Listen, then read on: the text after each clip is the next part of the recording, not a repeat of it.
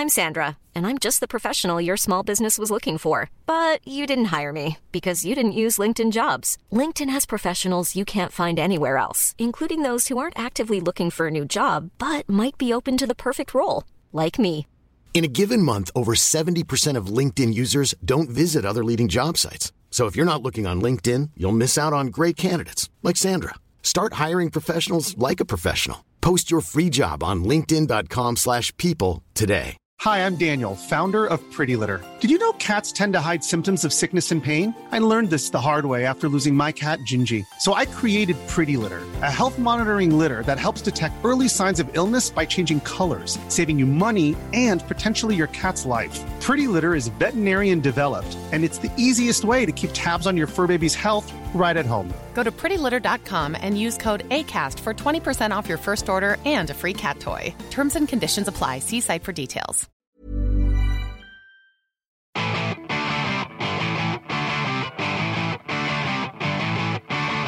From banning Mars bars to spiking their orange juice with creatine, Arsene Wenger ran a tight ship at Arsenal.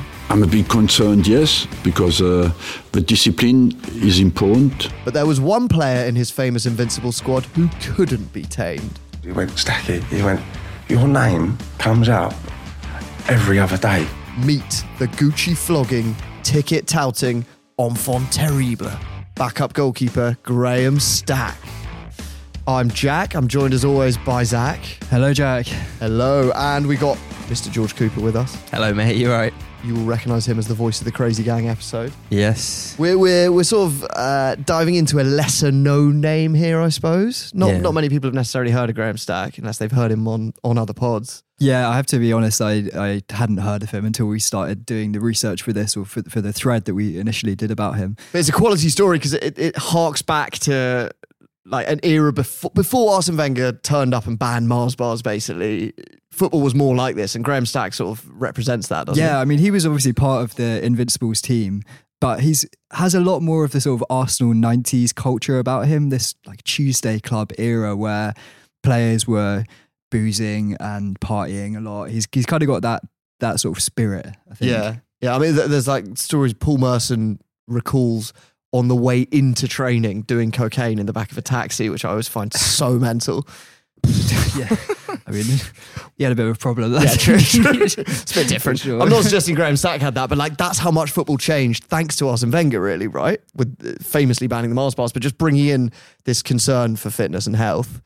Um, so it's it's quite a special story in that there's a player who didn't conform to that and uh, got up to all sorts of hijinks as well. Yeah, sort of like a relic of the past, isn't he? An artifact of a former bygone era. Yeah. And uh, do you think, like, I always wonder when Wenger came to Arsenal and, you know, started getting people to do bleep tests at six in the morning and so on, how the sort of transition period must have been pretty jarring and unpleasant. I bet he was really unpopular to begin with. But then obviously when the success came, now he's seen as the arguably the man who sort of changed modern football into what it is. But it would have been really shit. Imagine like having a laugh with your mess mates, like getting hammered every Tuesday, and then all of a sudden that just all goes and changes. Isn't there a story that they were literally chanting on the back of the team bus, "We want our Mars bars back"? Because like, he took them away. Sort of like when Jamie Oliver tried to get rid of the turkey twizzlers, and uh, it was like protest by the, by the parents throwing off at the school gates. Yeah. Do you think Arsene Wenger, in a sense, he slightly ruined modern sport by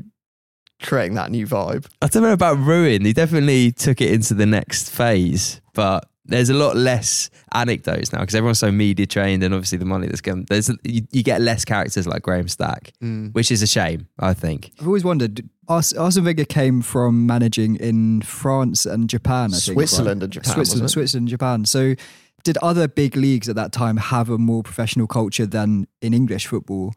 And it was it that Arsene Wenger Europeanized English football, or did he drag football in general forward? Yeah, I don't know. He also, I think he dragged sport in general forward because you see it in other sports too, even like cricket. But I guess the question is, would someone else have done it if he hadn't? Yeah, that was that's, that's what I'm wondering. Uh, None of us know, do we? All right, should we kick off? Let's hear this yeah, let's crazy do it. tale. So Graham Stack grew up in a in a pub called the Shire Horse in Hounslow in West London. Um, his parents were the the landlords of the pub, and he talks about going to sleep with the music from the jukebox drifting up through the floorboards. He signed for Arsenal when he was when he was 16, and I think the idea was that his dad would drive him into training. You know, it's on, it's on the other side of London. But he, he said in a podcast, living in a pub, my dad was partial to a four day bender. Um, so more often than not, his uh, his dad got him to drive the car. He's 16 at this point, so he recalls uh, driving at like 100 miles an hour down the M25 with his dad like passed out in the front seat.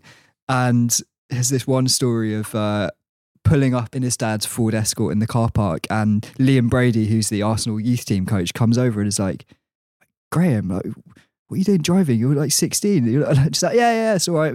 My old man's asleep, so." Uh, Christ. That is kind of people who grow up in pubs do grow up a bit quicker, don't they? I mean, Luke Littler that's the obvious name that comes to to mind. mind. You seen, you know, obviously everyone says he doesn't look 16, but have you seen the picture of him aged 11 going around? no, He, he looks a lot older than 11. Anyway, I, I saw I saw the, this video of him playing darts when he was like, he was supposedly 18 months old, and at that stage he looked about four. so, pubs, you grow up Yeah, fast. so you're living off scampi fries and, and uh, Paul scratching. yeah. Flat beer. but I think after after seeing this uh, this scene, Liam Brady was a bit like fuck yeah, like I think we need to get get Graham into a bit more of a professional environment. So he convinces him to move into digs, to move in with like a family nearby the training ground, which Graham really really likes, and he becomes part of this actually a very successful Arsenal youth team. So they win the FA Youth Cup in 2000. It's a good team. They've got like Steve Sidwell, Jay Bothroyd, Jermaine Pennant, Friend of the pod. friend of the pod. it was actually Graham Stack who told this story about Jermaine turning up for a meeting with Liam Brady, the youth coach, which I think they were all normally quite nervous for these meetings, but Jermaine just rocked up like half an hour late, came in on his phone with a bag of McDonald's. So Graham said that Jermaine was like he was he was the one who was always always getting in trouble. Although there's uh, another teammate of his from that time recalled Graham pissing on people in the shower after training. Who's Stacky? Stacky, yeah, yeah. That's, Um, just, we've, Mario Balotelli did the same thing, didn't he? Yeah, As a yeah, youth yeah, player. yeah. Was it a thing back then? Just a bit of. No, I guess if, of all the places to piss on people, the shower is probably the, the most considerate place to do it. True. if you're going to do it. Yeah. It's one of the more extreme shower pranks that I've heard of. There's a classic one where someone's trying to get the shampoo out of their hair and you just keep squirting it on top of their heads and then can't understand why it's not going away. But yeah, pissing on someone's taking it a bit Are further. we picturing like uh, prison or school showers where it's just like one big room with lots of showers? Mm, yeah. Mm. I think that's kind of legit, isn't it? As, as a Yeah, prank. it's pretty- Well, pissing on someone. I'm quite concerned, Jack, because you've been trying to get me to join uh, the, the gym that we go to near our offices. If, if those are the sort of antics that you're going to be pulling out, I shall be taking my membership elsewhere. And in fact, on the extra shot podcast, wasn't I? I was talking about how I like people Very to be naked. pro nudity, yeah, if you yeah. come with me, George, you will have to be naked throughout, and I will piss on you. Good enough for Stacky. Yeah. But they, they all get along well, these uh the youth team. They go on this trip together to Ibiza. Stacky said, I remember being in Es Paradis when I was 17 with a vest on and a big cigar. But obviously they're they're all in the youth team, they're 17, they're on like 50 quid a week and they're in Ibiza, which is pretty fucking expensive. So they're just like rocky about for the whole week, getting in trouble, jumping cabs, uh, mind sweeping drinks off tables and bars, which is a pretty risky business in in Bifa, I think. You in case there's something else in the drink. what- yeah, you don't know what's been sprinkled in there. Free though. Um, yeah, true. Little Brucey bonus.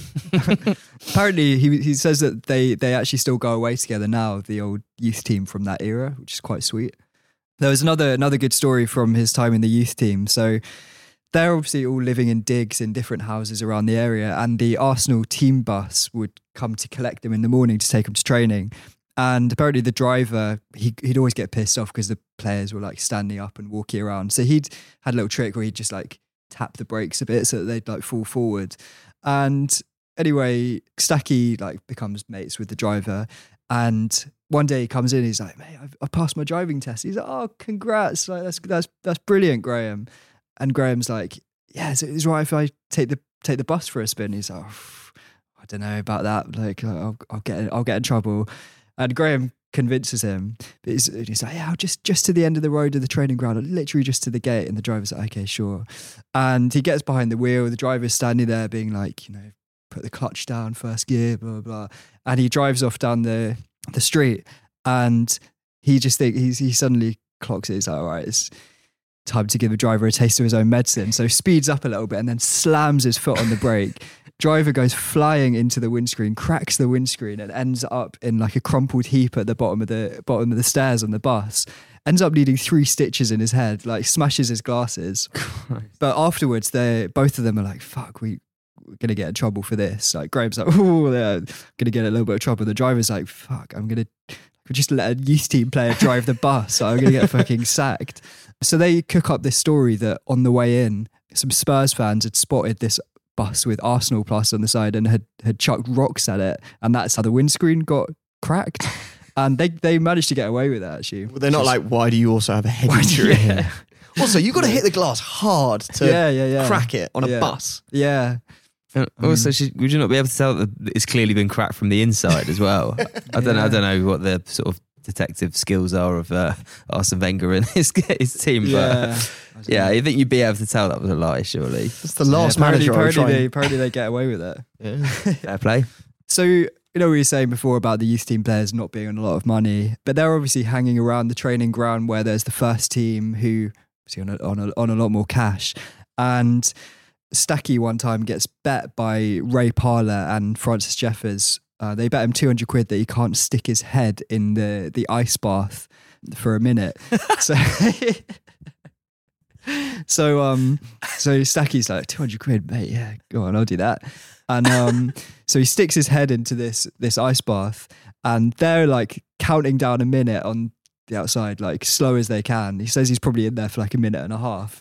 And um, eventually pulls his head out just as Liam Brady, the youth team coach, walks in and he like pulls it out. He like can barely see. He's like basically got hypothermia. His lips have gone blue. Like he's about to pass out. And Liam's like, "What the fuck is going on here?"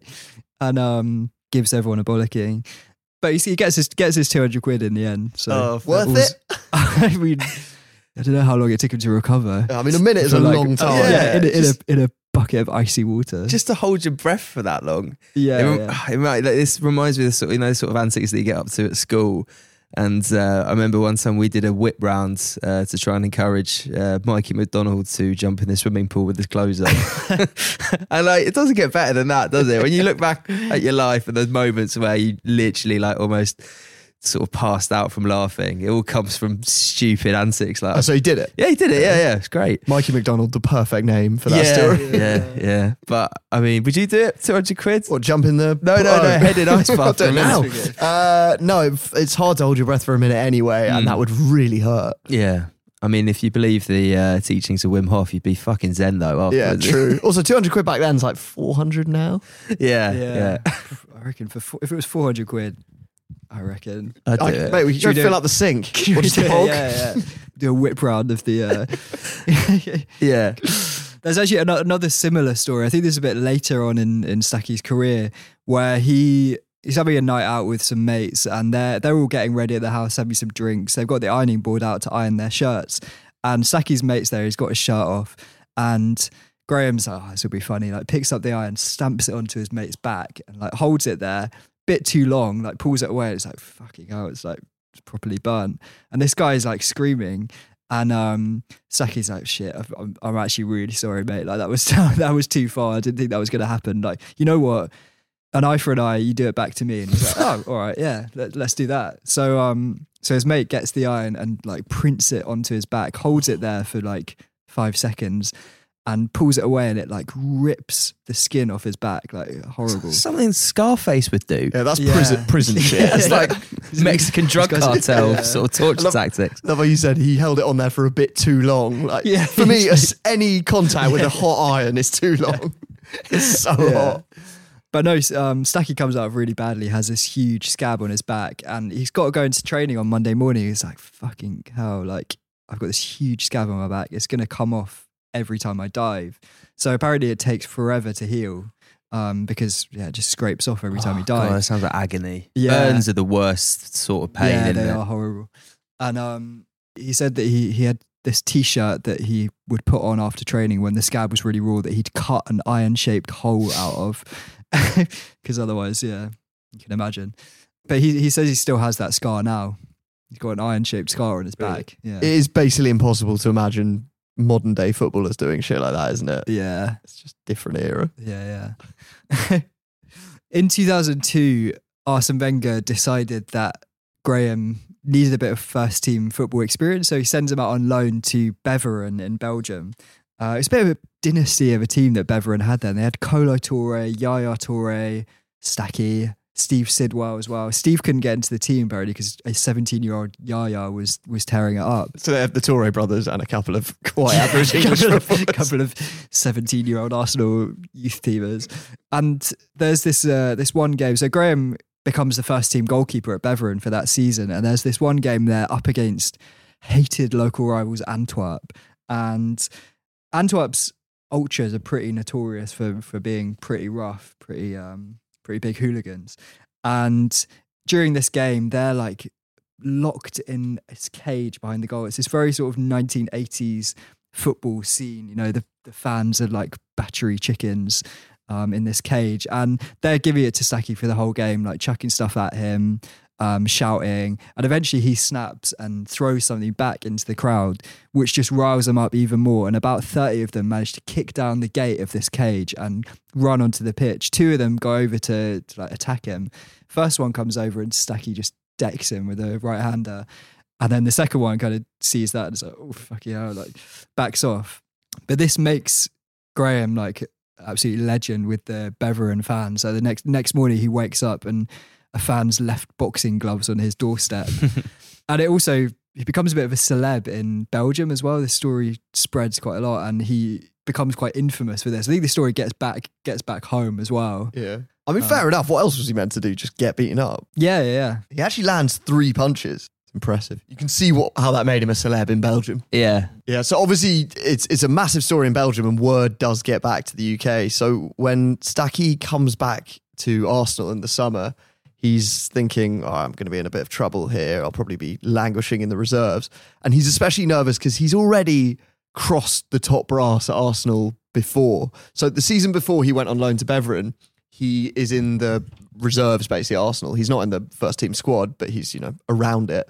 And on match days, all the players, even the ones outside the squad, are, are there sitting behind the dugout in what's known as the paddock. And uh, when Liverpool come to visit Highbury, it's a massive game. Obviously, it's you know Arsenal going for the title around this time, and uh, you know all the players are thinking this is this is a huge game. But for Graham, it's just the chance for a nice little earner. So at half time in the Liverpool Arsenal game, he sneaks out to a burger van at the back of the stadium and has a, a quick illicit burger and a coke and he's sitting there chomping on his you know on the onions as they fall out the burger when he notices just outside the stadium gates there's this scouser this liverpool fan who's like stumbling around and he spots stacky and sort of staggers towards him and he's like you got a ticket mate! And the guy's the guy's looking for a ticket even though it's half time in the match. He's clearly hammered. And graham's like "Ah, this is a bit of an opportunity. So he, he goes up to the to the railings and is like, yeah, yeah, no, I got a ticket, I got a ticket, and he pulls out his paddock pass, which is what enables you to like walk down the tunnel and sit behind the dugouts with you know with all the Arsenal players. And the guy's like, oh, sound, sound, how much do you want for it? So he he flogs it to him for fifty quid. And uh, the the scouser's like, well, where are the seats? And Graham's just like, yeah, yeah, they're over there, and points in like the complete opposite direction. Takes his money and thinks, I'm never going to see this bloke ever again. The bloke's completely hammered.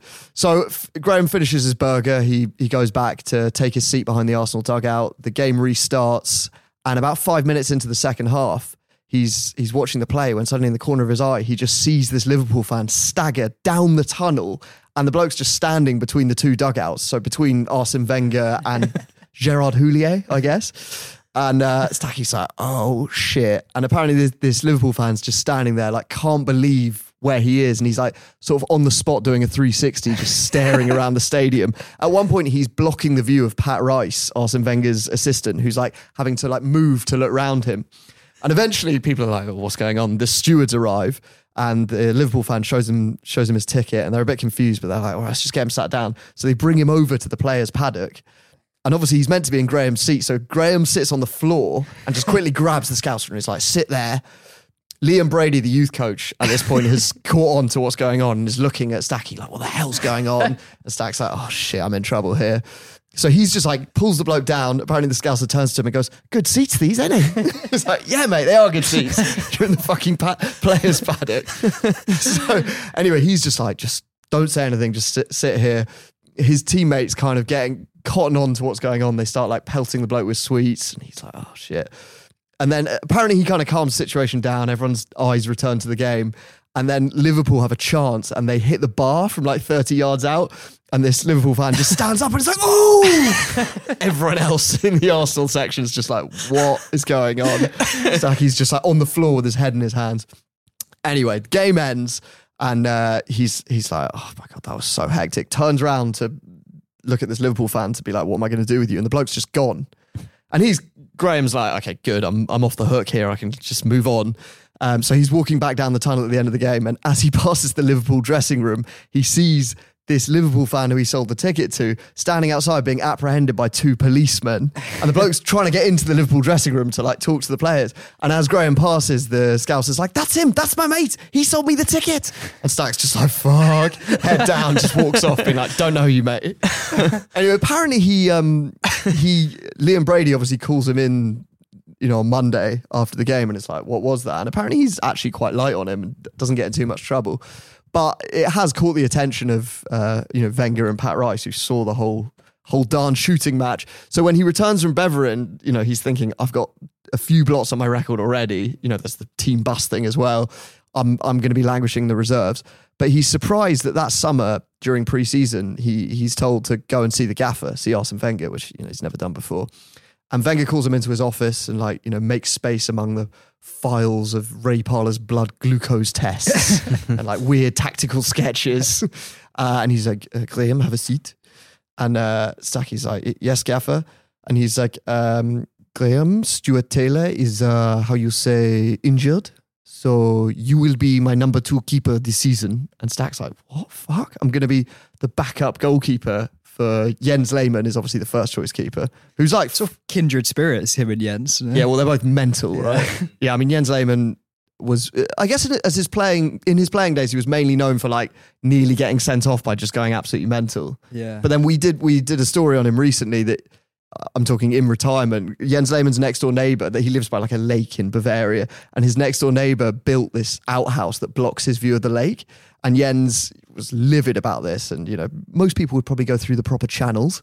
But instead, apparently the neighbor said he just woke up in the middle of the night one night, heard this noise, looked out the window, and Jens Lehmann was on the roof of his outhouse hacking away at it with a chainsaw. He'd like broken in. He'd also like disabled the CCTV and come in and like cut through the CCTV cable with a chainsaw and then just like set about cutting through the beams in the roof. Was he actually expecting to knock the whole thing down with the chainsaw? no Was it just like he's so angry he it's just needs to stab it? yeah. it's a statement. Anyway, so that's the that's the sort of nutter who he's going to be the understudy to. Um, so Stacky's like, yes, yes, Gaffer, thank you. I'll, I'll, I'd love to be the number two to Jens Lehmann. And Wenger's obviously like, you know, and Graham, one more thing, no more halftime burgers, we, uh, and like sends him out of his office. Um, so so Graham is the uh, the number two at Arsenal, and and you think like having suddenly made it into this famous squad. I mean, this is this is an Arsenal team who are runners up the season before. They've won the double under Wenger. You're basically playing for one of the best teams in the world. You'd think that Graham would probably take it quite seriously, but apparently he early on manages to cross Wenger when after a game he boards the team bus and he's clutching a big sharer bag of Werther's originals.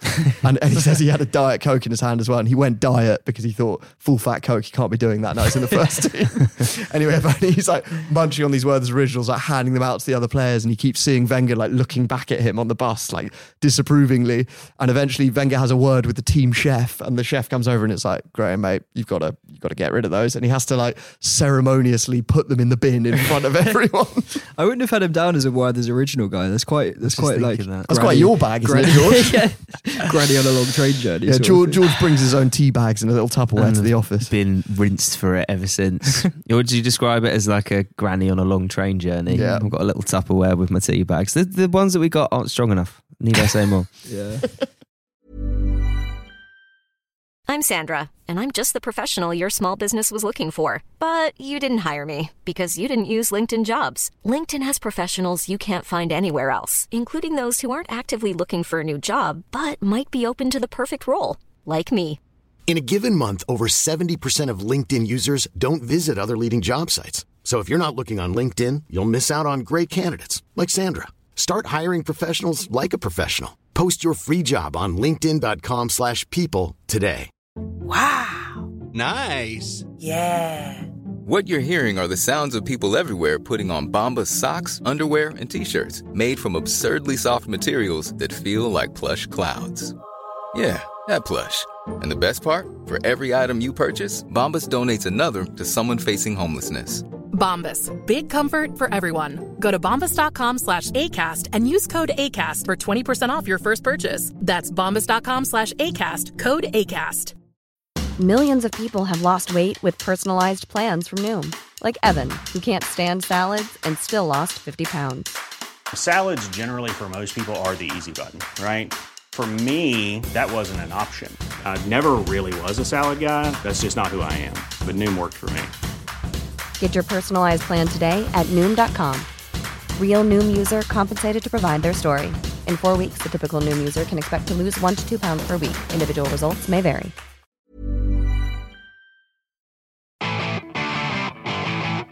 So I guess again, Wenger's a bit like, who is this guy? I've got as my understudy, but Stuart Taylor's injured, and obviously it's quite a weird role being a substitute keeper. Like you're not playing at all, but you're right in the mix of it. And Arsenal are going for this invincible season.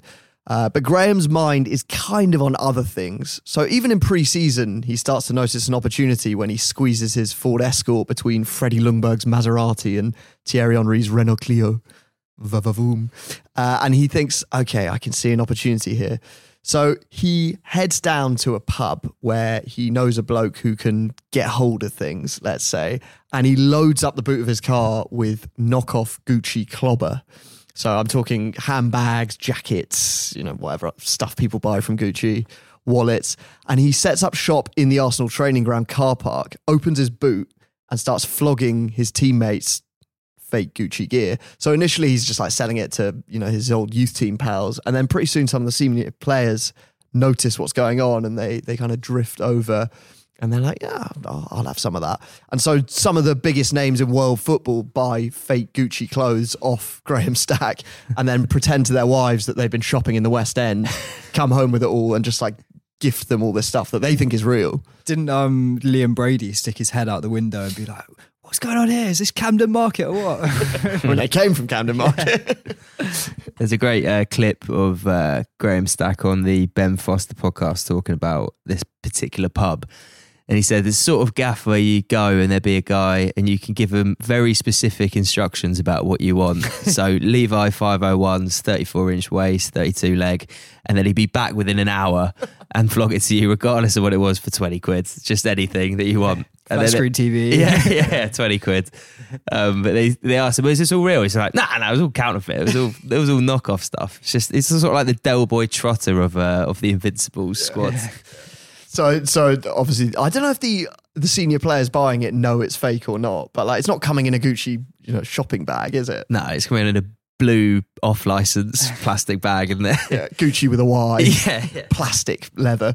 Anyway, the players will give it to their wives, and they're none the wiser until the Arsenal Christmas party that year, which is held at a posh London hotel. And all these Arsenal players turn up with their wags, and all the wags are kitted out in identical fake Gucci outfits. at which point, the penny drops, and they all get an absolute earful. Um, I think Stacky kind of gets away with it, but the uh, the senior players are in big trouble with their wives. Love to have been a fly on the wall in those those conversations. Anyway, as the season's going on and Arsenal are starting to look like they might actually become the first team to win the Premier League unbeaten, uh, Stacky's becoming less and less keen to get any playing time. He's watching Jens Lehmann, who, you know, is a complete nutter on the pitch and is always kind of on quite thin ice with referees, always looking like he might get sent off. And Graham said he was looking at him and thinking, You're going to lose your head and I'm going to have to play. And he was like, I don't want to play anymore because I don't want it all to be on me, which I have to say, that's the mentality I would have as a backup keeper. Yeah, a lot of backup keepers have a very easy life. You look at um, who uh, Scott Carson at Man City, just there purely just for vibes, isn't he? He's not. He's not like he's just there to. he for a still good there time. now? I think so. Yeah, he's like forty three, isn't he? He's got Yeah. like. He's got the longest gap between Champions League winning medals, I think, because he won one with Liverpool and in you know when they beat AC Milan in Yeah, Istanbul, and then he won one with Man City last season. So he beat, I think, like Maldini or someone had the record before. Scott Carson. Did he play any actual games? Uh, I remember seeing a tweet last year or a few years ago anyway when Scott Carson actually played a game for Man City and the um apparently the commentators would were talking about Scott Carson coming on as if it was some like make a wish kid got, got, got a game. So it's so fantastic to see Scott out there. He's look at this he's got such a big grin on his face. It's made his day, that. He's made like 300 Premier League appearances. Like, I mean, it's a weird career, isn't it, being a, a sub keeper? Would you? I think it would be quite a good career. I'd quite enjoy that. Do they make a lot of cash? Yeah, I mean, you still got a salary. You still get paid at the end of the day. You don't get paid any unless you got like bonuses for clean sheets and stuff. You don't get paid any more for. for You would you would playing. live in fear of that one moment where you're called on to play. I, I would feel the same way as Graham did Mm. that season. Yeah. Loris Karius. Yeah, exactly. yeah, and that's what Stack says. He's like, look, obviously I wanted to play for Arsenal in a title winning season, but it was getting to the point where they were so close to doing it invincible, which is this incredible achievement, and I just didn't want to be the guy who let them down. Mm, I get that. I So totally said get the, that. the tension going into games was scary. However, he does get some game time that season when Wenger calls him back into his office and Arsene says, uh, Graham, it is, uh, how you say, League Cup, third round against Rotherham tomorrow. And uh, I am starting the kids. You will be in goal. So Graham's like, right, I'm finally playing. And, you know, it's, it's Rotherham, so it's probably a bit less scary, League Cup. Actually, this is the game where Cesc Fabregas makes his debut, age 16. Uh, but it's not remembered for Fabregas's performance. It is remembered for Stacky because the match finishes one all. And Graham says, as it was getting closer and closer to a draw, I was thinking, right, I don't want extra time here. I want penalties because I want penalties is like a free hit for a goalkeeper, isn't Yeah. it? Like if they all go in, who you know who really cares? And if, if you do save one, then you make your mark. Uh, and Graham does let most of them in. It goes to penalties, and uh, it, it goes to I think eight all. Uh, and he's, you know, he's just letting another when he notices all his teammates are pointing at him from the halfway line. He's like, oh, fuck, it's my turn to take one. So Graham steps up and absolutely buries it. He scores a penalty in the shootout, which I, everyone likes a keeper in a shootout. Yeah. Uh, so he's probably buzzing at this point. And then it's Rotherham legend David Swailes' turn to step up and keep keep the Millers in the shootout. Uh, he goes left. Stacky dives left as well, palms it away and saves it. Uh, and I think actually then Wiltord scores one to win the shootout for them. But Stacky's mobbed by his teammates and proclaimed an Arsenal legend. It's an amazing moment because even in this invincible season, he's obviously not the headline, but it's a, it's a great little uh, sub story. Yeah, side quest. Yeah, side quest, exactly. um, and then Wenger says to him, Look, you'll be my keeper for the whole cup. So, you know, you've got a shot at silverware here. Unfortunately, they are eliminated in the semis by Middlesbrough, Mm. Uh, which means Graham does spend the rest of the season warming the bench. Uh, obviously, Arsenal do go on to finish that league campaign unbeaten. They win the league famously at White Hart Lane. Uh, Stack says they w- obviously won the league at White Hart Lane, home of their biggest rivals, and everyone's buzzing apart from Jens Lehmann, who's livid because he didn't keep a clean sheet and apparently just like refuses to celebrate, which is the mark of a man. I think from their two parallel tales this season, you can get a sense of like what mindset makes you a top world class keeper and what makes you like you know third choice. Is that unfair? No, I think that's I think that's justified. Also, you were talking about obviously Lehmann's an absolute nutter in his own right. He went on record in an interview, and they, uh, you know, he's got this reputation being this mad goalkeeper. So, who's the maddest player that you ever played with? He's like, oh, you think I'm mad? You need to meet Graham Stack. Oh, Like, really? Yeah, he says that Graham Stack was even nuttier than he was. Yeah, That's amazing. Mm. I mean, they have Ray Parlour in that squad, who I thought maybe would be a candidate. yeah, yeah. But no, Graham Stack. That's quite an accolade, though. Like you might not get a league winners medal, but Jens Lehmann says I'm the most nuts guy he's ever met. So Yeah, yeah. Stick that on your on your wall, on your trophy cabinet. So he doesn't get a medal. You'll see him in the celebration photos. He's he's like right in the middle, Graham Stack, like an auburn head keeper smiling, the forgotten invincible. But he doesn't have a medal around his neck, which I'm confused about because I thought sub keepers do. Have they changed the rules so keepers now get medals? I'm not sure. He probably flogged it. Made a, made a quick, quick, quick buck. Down the pub, Yeah. down the dog and duck. anyway, that's that's the end of his Arsenal career, isn't it? Goes out on a high. yeah, so at the end of that season, he leaves Arsenal uh, initially on loan and has a bit of a nomadic spell. So he goes first off to to Millwall, where he actually actually does play quite a lot at Millwall. Then does a couple of years at Reading, Leeds, where he doesn't really play. And in 2007, he ends up at Wolves with uh, Mick McCarthy. Um, he only only makes two league appearances for for Wolves there, but he's he's still a very popular figure in the dressing room. I think he's good around the camp, is uh, is what they say. So that year, the Wolves squad go up to Glasgow for their Christmas party, and they they stay there for a couple of nights and have you know have it large. And Mick McCarthy, I think he kind of knows what's going to be going on, so he decides to organise this training session for the morning when they get back. So they've got this early flight back to Birmingham Airport, I guess, wherever they flew into. And um, the minibus picks them up to take them to training. And they're driving down the motorway and they get stuck in traffic. And everyone's sat on this bus, like really hungover from the night before. Nobody's talking. And Graham's there and he's like, I've got, got to liven things up a bit.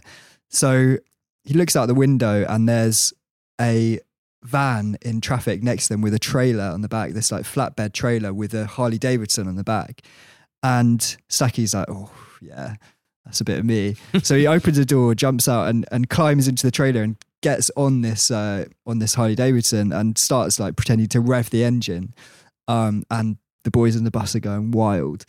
At this point, the traffic clears up and they start moving and it starts speeding up and up. He's going like 40, 50 miles an hour down the motorway and Stacky's still sat on the back of this bike. Um, and he could like look look to the side and he could see all the boys in the in the minibus just like loving it. and then suddenly he's like, "Fuck!" I, like, there's a junction coming up. Like we've got to get to training. Like what's what's Mick McCarthy going to say? And uh, just as they're getting to this this uh, junction, he has a stroke of luck that the the traffic comes back, or and they they kind of slow down enough that he can hop off the bike and get back in the van. He makes it to training. Well, uh, two questions. Was Mick McCarthy not on the team bus? No, I think Mick, Mick McCarthy wasn't up in Glasgow with them. So I Oh, think the course, boys had been up in Glasgow for their party, and then Right. he'd organised this training session for when they got back. Which is a bit cruel, to be Yeah. honest. But What about the bloke driving the car that's he trailing didn't, he the didn't Harley? notice apparently. None the Must have wiser. noticed. Maybe, yeah. Wait, is that Wolves backup keeper Graham Stack? I mean, you're not My- going to my recognise rear view mirror. Who's that bloke with tats on my Harley? anyway, he he gets away with it, and at the end of the season, he he leaves Wolves only having made a couple of league appearances, and the next stop is Plymouth, where the wild stories keep coming. So Plymouth go on their preseason tour to uh, Stacky. Stacky says that it was it was to Finland, but few people online have like checked the Plymouth records and they'd never been to Finland on tour. They'd actually been to Austria. So anyway, they're at this uh, at this training camp in a small town in the Finnish Austrian border. Let's let's give them the benefit of the doubt. Um, that lesser known Yeah. bit where there's two countries meet. And they have this night out and they they've been on the beers and at some point most of the most of the Plymouth squad go back to the hotel but Stacky and the fitness coach decide to carry on which I don't know you can kind of ask questions about that fitness coach which he's like I don't know maybe maybe he was like all right Stacky's the reserve keeper we can bring him out. The box to box midfielder we'll send him back to the hotel with a with a protein shake but Stacky you're coming with me. And uh, they end up in this strip club and they're pretty pretty drunk at this point. And for some reason there's bowls of fruit in this in this strip strip club. Some kind of like breakfast bar come strip club. And the two of them uh, start lobbing fruit at each other which obviously doesn't go down too well with the the bouncers. And they they see the bouncers making a beeline for them. So they decide to leg it and they head through this fire exit go through the cloakroom and they they don't have their jackets with them. So like fuck we just grab grab whichever jackets. They both leave with like a few jackets each and leg it down the road and round the corner and which point they spot these workmen doing the road and they've left their digger unattended so Graham jumps behind the wheel of this digger and drives it off down the road and back to their hotel. Which I don't know. Now, now I now I tell this story, it does sound very much like bollocks. Can you just jump on a digger that easy to drive? So were they were the were the workmen doing the road at like three a.m.? Yeah, they might Just leave two- them there. Just two of them. No, the workmen were there. I apparently. thought you got to do it overnight. haven't Yeah, you? because they've got to shut roads up. How- It's how quite- it's a fast are small, It's a diggers? small town on the Finnish-Austrian border. I don't know if there's much uh, through traffic. How fast is a digger? as well? don't know. There's a common theme with these stories of him just getting behind the wheel. Yeah. His dad's Yeah, car, the team Yeah, bus, true, the digger, Yeah, the Harley Davidson. yeah.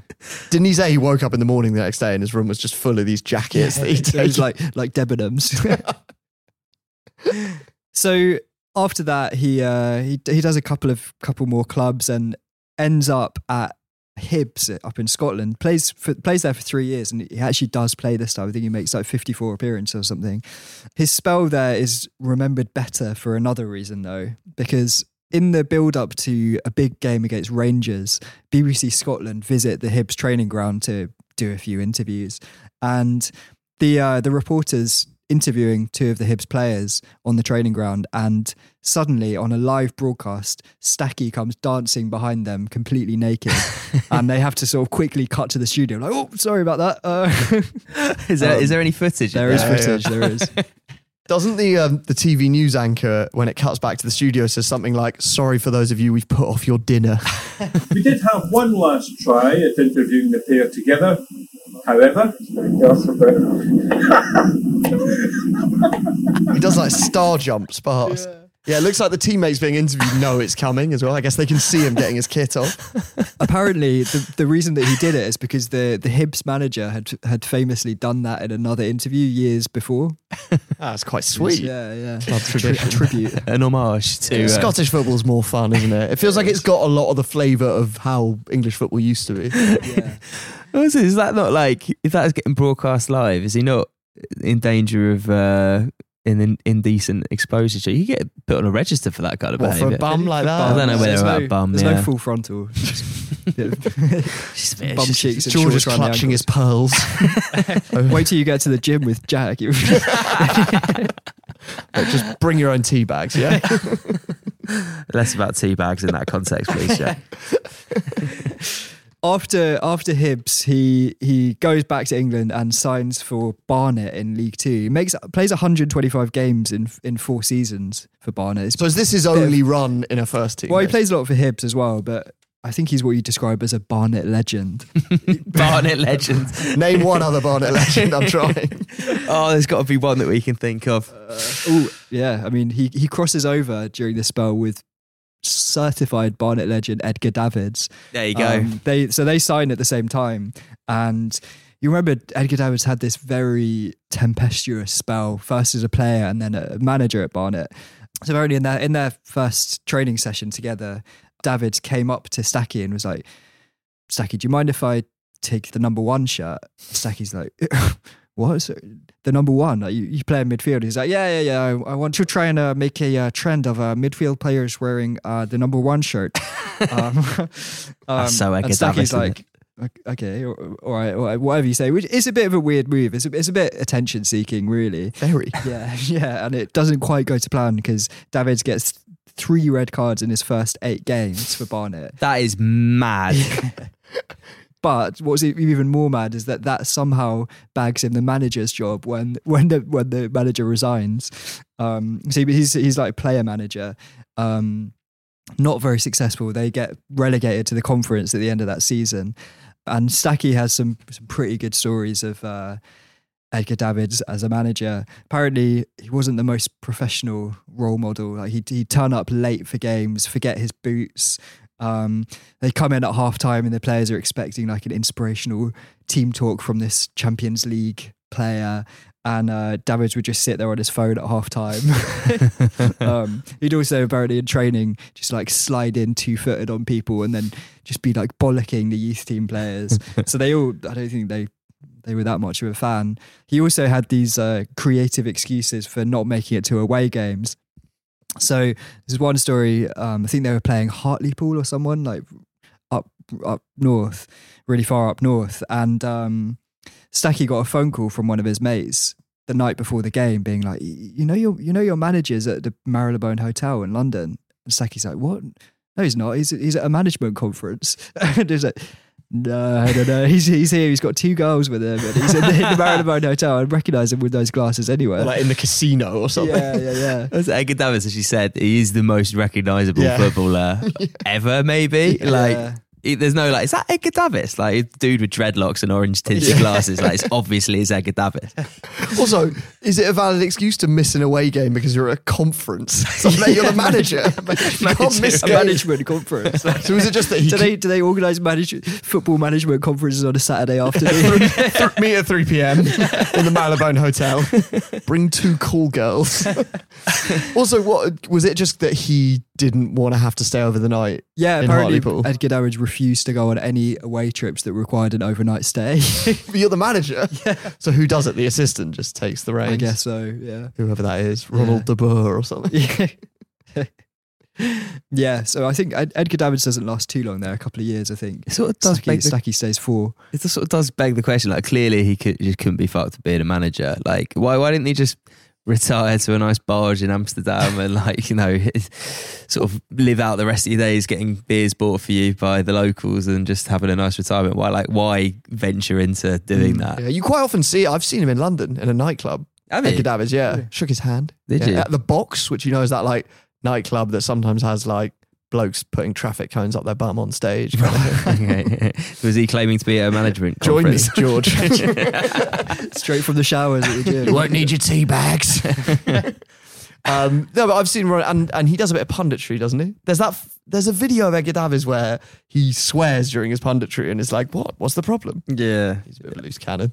Um, legend. And what is it? Were Barnet kind of doing a bit of a like, you know, when lower league clubs get a bit of a wacky owner, and he's like, I'm just going to have some big names here, flog a few shirt sales. Is that, yeah, I think so. I mean, it's, when you think of Barnet, you do think of Edgar Davids still. I think it's probably. Oh, yeah, do I? Do I, I, don't, I don't often think of Barnet, But when I do- but yeah, This is now like the twilight of Graham's career, isn't it? He he finishes up at Barnet. He has a little spell in India with Kerala Blasters, who are owned by Sachin Tendulkar, the India cricket legend. Yeah, it's we we like quite a few goalkeepers go out. To, um, David James as well. He he had a spell in India. Yeah, I don't know I- what it is. I don't know if, if it's still going, but there was like a spell where India had this like marquee signing thing where they Mm. had like Zambrotta was managing a team, and Yeah. I mean, it's not that marquee. Zambrotta and Graham Stack, David Seaman. the dream team, the And actually, dynamic duo. That Stacky only plays seven games for Kerala Blasters, but I did see a comment on YouTube underneath a video of him from a, an Indian fan being like, "We will always remember you, club legend." Seven games. Stacky says that apparently they're playing in front of like eighty thousand fans in, in some games. They play in cricket grounds, I guess. And he's like, "It's mad. You're not allowed to take phones in," so he couldn't film it. But he said it was wild. He does a bit of coaching there, um, and then he becomes a coach at Watford, uh, where I think he's working with Ben Foster Mm. anyway, last summer he got an interesting job because Robbie Keane is now managing Maccabi Tel Aviv in Israel. And I think he knew Robbie Keane. Maybe Stacky played for Ireland under 21s. I don't know if that's how they know each other. They cross paths. And Robbie hires him as his goalkeeping coach. And on the 9th of July, 2023, Maccabi Tel Aviv released a statement saying, We've hired Graham Stack. He's joining us. And on the 21st of July 2023, Israeli newspapers reported that Maccabi Tel Aviv goalkeeper coach Graham Stack has been arrested over a violent confrontation in a nightclub. And on the 23rd of July, two weeks after he'd been announced, Maccabi Tel Aviv announced Graham Stack is leaving his position as goalkeeping coach. so he lasted two weeks. I don't know if he even managed a training session. probably not. He's probably just just settling in, right? Anyway, yeah, and that's basically it. I, there's there's a rumor we saw online that apparently he does like he leads tours of ex footballers in Ibiza. He's like a sort of like club rep slash tour guide. Yeah, I, I really want to believe that's true. Do you reckon there's a saw the- saw career in that? Probably, yeah. Could you just be like I Grealish? Give me ten percent of your spend. Yeah, I, I mean, I was googling this earlier, and the the only thing that came up about it was a picture of Graham Stack, Wilf Zaha, and Jason Puncheon in Ibiza together in about 2012. Well, there you go. I mean, they're not the same generation, so that No, about 10, year, 10, 15 years older than them. yeah. give, give the upshot a few years, and we'll be sort of arranging these guided tours where you can go with Stacky around Ibiza. not Tel Aviv. Not, not welcome there. Wasn't um, Jamie Vardy as well? Wasn't he a club rep out in Ibiza? Yeah, he was. For- he was at one bit. point, he was considering packing in football and doing that full time. Yeah, and I think Grealish always says I would be a rep if I wasn't a footballer. yeah. But he's they're both really good. Mm. Uh, yeah, I can imagine Stacky spends a bit of time at Lineker's Wayne Lineker's shop over in Ibiza. Have you seen that place? Looks like hell on earth. Yeah, I've actually been. Have you been? Did you meet Wayne? No, I didn't meet Wayne. You can't get near him if you're not a fit girl or a footballer. Yeah, Oh dear. I, I dip my dip my toe in. And that's the end of the Stacky legend. That brings us up to the present day. So, I, I mean, it's a pretty charming story with a slightly unpleasant ending in Tel Aviv. So, do you think there ever will be another player like that with that kind of story? Mm, I don't know. I think in the modern game, everyone's so media trained and protected from these kind of antics that they're very hard to break through the ranks. However, Graham's son is a youth academy player. I'm a th- he's quite young. I think he's sort of eight, nine, ten. Keeper. Keeper. Oh, he's eight.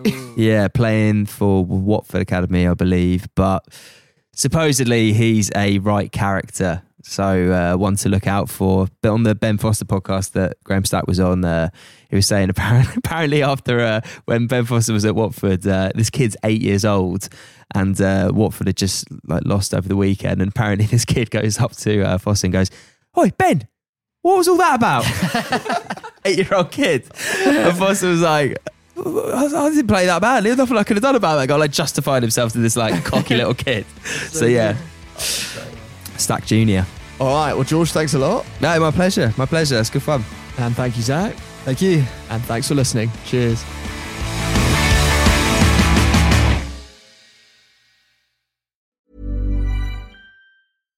Deserves the best, and there's no better place to shop for Mother's Day than Whole Foods Market. They're your destination for unbeatable savings, from premium gifts to show-stopping flowers and irresistible desserts. Start by saving 33% with Prime on all body care and candles. Then get a 15-stem bunch of tulips for just $9.99 each with Prime. Round out Mom's menu with festive rosé, irresistible berry chantilly cake, and more special treats. Come celebrate Mother's Day at Whole Foods Market.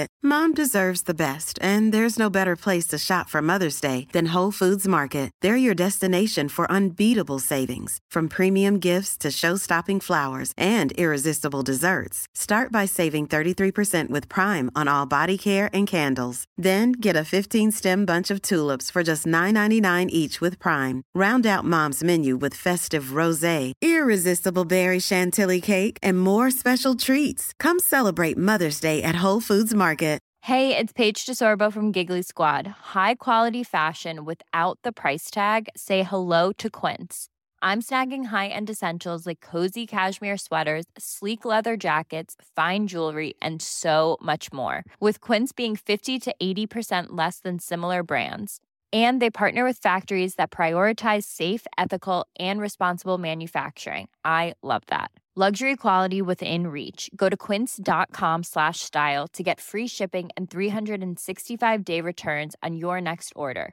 Quince.com slash style.